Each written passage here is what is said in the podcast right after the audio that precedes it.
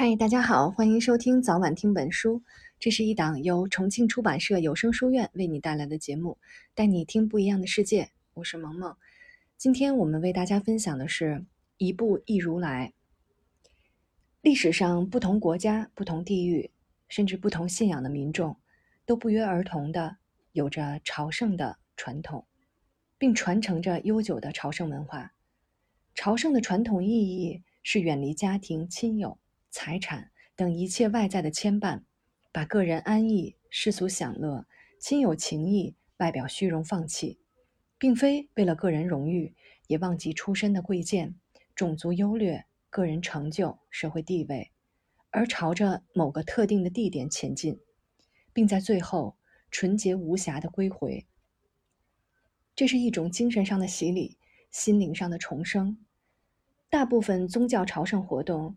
都以某个或某几个地点上的定点，如麦加之于伊斯兰教，耶路撒冷之于基督教，圣城拉萨之于藏传佛教等，将其作为朝圣者的路线、坐标或者是终点。然而，在早期基督教中，却有一派称为白殉道者的朝圣者，他们离开家乡而到处流浪，四处为家。这是一种宗教上的苦行，并无一个特定的地理的终点。朝圣者放弃所熟悉的家乡，把生命完全托付于心目中的神明，去到遥远的欧洲异国国度弘扬教义，最后在其视为适合的地方、时间终止旅途，定居下来。许多至今尚存的基督教大型修道院。便是这批早期流浪朝圣者创办的，在藏传佛教的某些修行法门中，亦有着终生流浪的朝圣传统。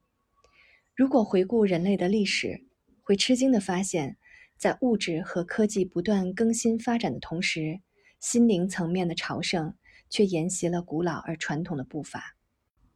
在早期希伯来历史上，成千上万的朝圣者。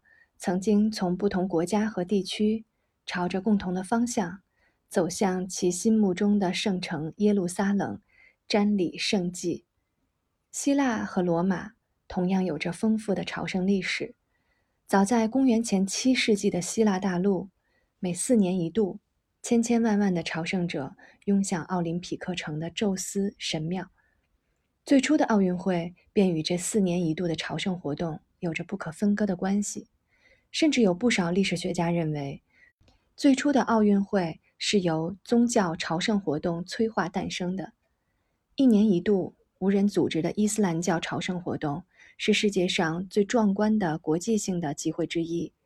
几百万名不同种族、不同肤色、不同语言、不同文化、不同经济状况、不同教育背景的教徒，为了同一目的，穿着同一服饰。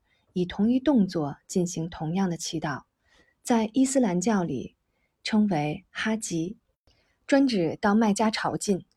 哈吉是伊斯兰教五大公修之一，凡具备条件的信徒一生去麦加朝觐一次是主命。朝圣者穿上简单的戒衣上路，千里迢迢前往受戒，在帐篷营地住一天一夜后，便开始正式朝拜活动。在活动的尾声，朝圣者剃头、剪指甲或剪去一点头发，脱下戒衣，换上便服，再进行一次辞朝作为告别，朝觐方告圆满。印度教的朝圣历史也是人类历史上最悠久的了，其最初起源难于追溯。在每十二年一次的朝圣节，数以百万计的教徒聚集在恒河进行沐浴。并做种种修行、听经活动，为期一个多月。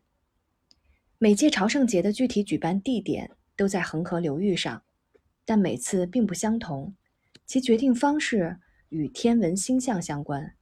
每逢太阳和木星聚集狮子宫，朝圣节在纳西克举行；逢两者都在天蝎宫的年份，信徒便于乌甲阴聚集。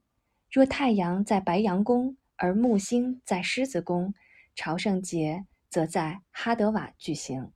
逢木星在金牛宫，太阳在摩羯宫的组合，主办地点就为阿拉哈巴德。每一百四十四年是大朝圣节，最近一次的大朝圣节是二零零一年，参与人数高达六千万，是人类历史上大型聚会的最高纪录。在基督教内，也有极为丰富的朝圣文化和悠久的朝圣历史。从基督教创立的早期开始，教徒便有前往耶路撒冷，沿着耶稣当年受难时走过的苦路。朝拜的修行传统，在后期发展出的苦路十四站，可说是基督教的独特朝圣文化。每年复活节期间，在世界上几乎每一座天主教堂中，无法亲往耶路撒冷的信徒，齐集本地教堂一起绕行。他们先后在十四幅画像下停顿默想，纪念耶稣背负十字架。走往刑场所经的十四个地点，作为一种象征式的朝圣旅程。今天的阅读先到这里，我们下期节目再见啦。